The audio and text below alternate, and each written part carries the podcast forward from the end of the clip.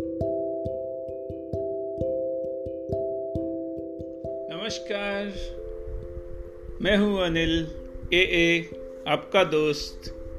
क्षमा चाहता हूँ कुछ समय से मैं आपके साथ कोई शेयर नहीं कर पाया अपनी स्टोरी कुछ ऐसे ही व्यस्तता रही और कुछ ऐसे ही नहीं कर पाया। और मैं धन्यवाद भी देना चाहता हूँ उन सभी का जिन्होंने मुझे मोटिवेट किया और फिर से अपनी स्टोरी रिकॉर्ड करने के लिए पुश किया।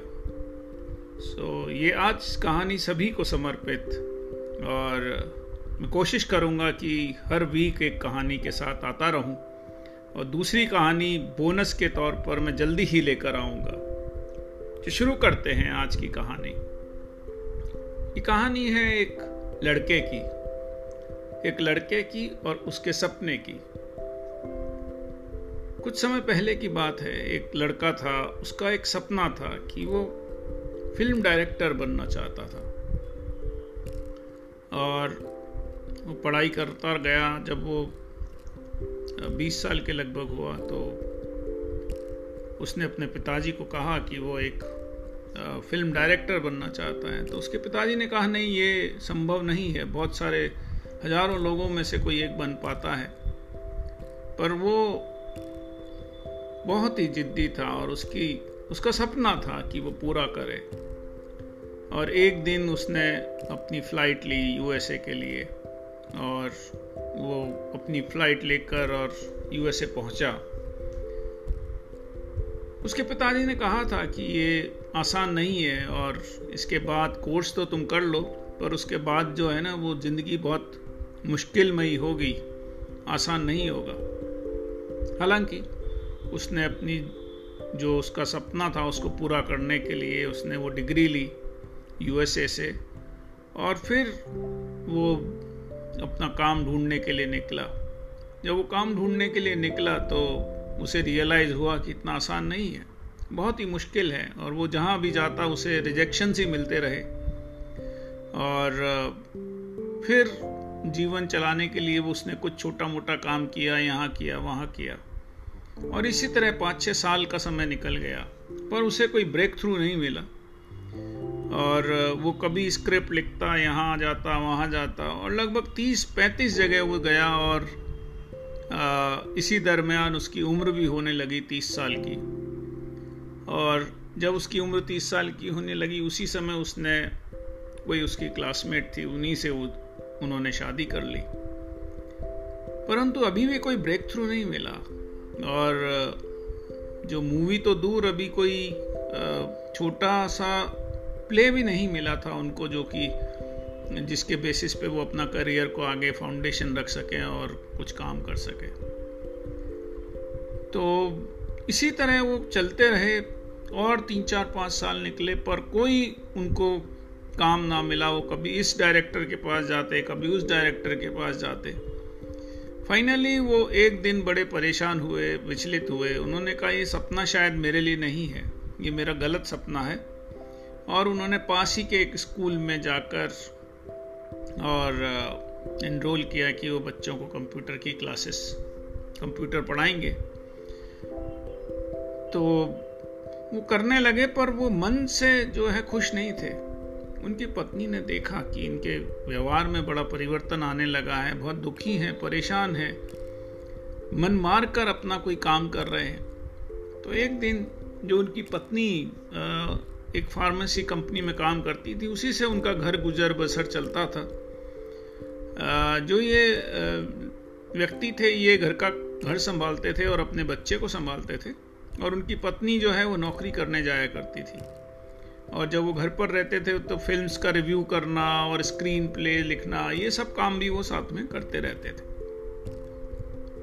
पर जब उन्होंने गिव अप किया अपने उस ड्रीम को तो उनकी पत्नी को रियलाइज़ हुआ कि ये बहुत दुखी हैं, परेशान हैं। तो उन्होंने बड़े मोटिवेशनल शब्द कहे अपने पति को। बोला, ये जो कंप्यूटर लेने के लिए क्लासेस के लिए बहुत सारे लोग हैं आप अपने सपने पर दिमाग लगाइए और ध्यान लगाइए।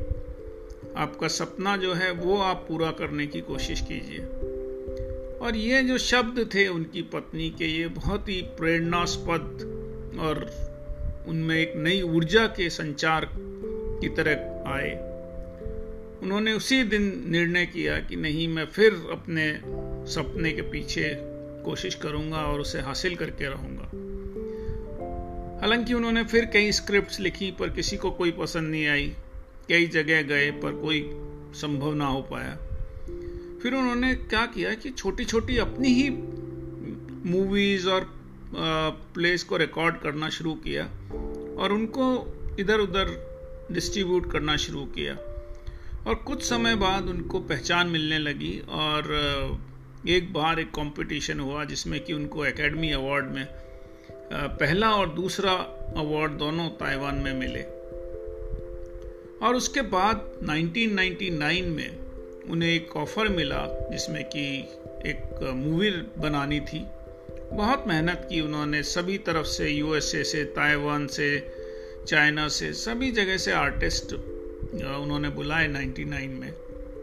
और वो मूवी रिलीज़ हुई uh, 2000 में जो कि किसी भी फॉरेन कंट्री में हाईएस्ट इनकम अर्न करने वाली मूवी रही। इसी तरह उन्होंने 2005 में भी एक मूवी बनाई, जो कि जिसके बेसिस पे उनको एक अवार्ड भी मिला एकेडमी अवार्ड मिला, जो कि नम फ़र्स्ट एकेडमी अवार्ड मिला।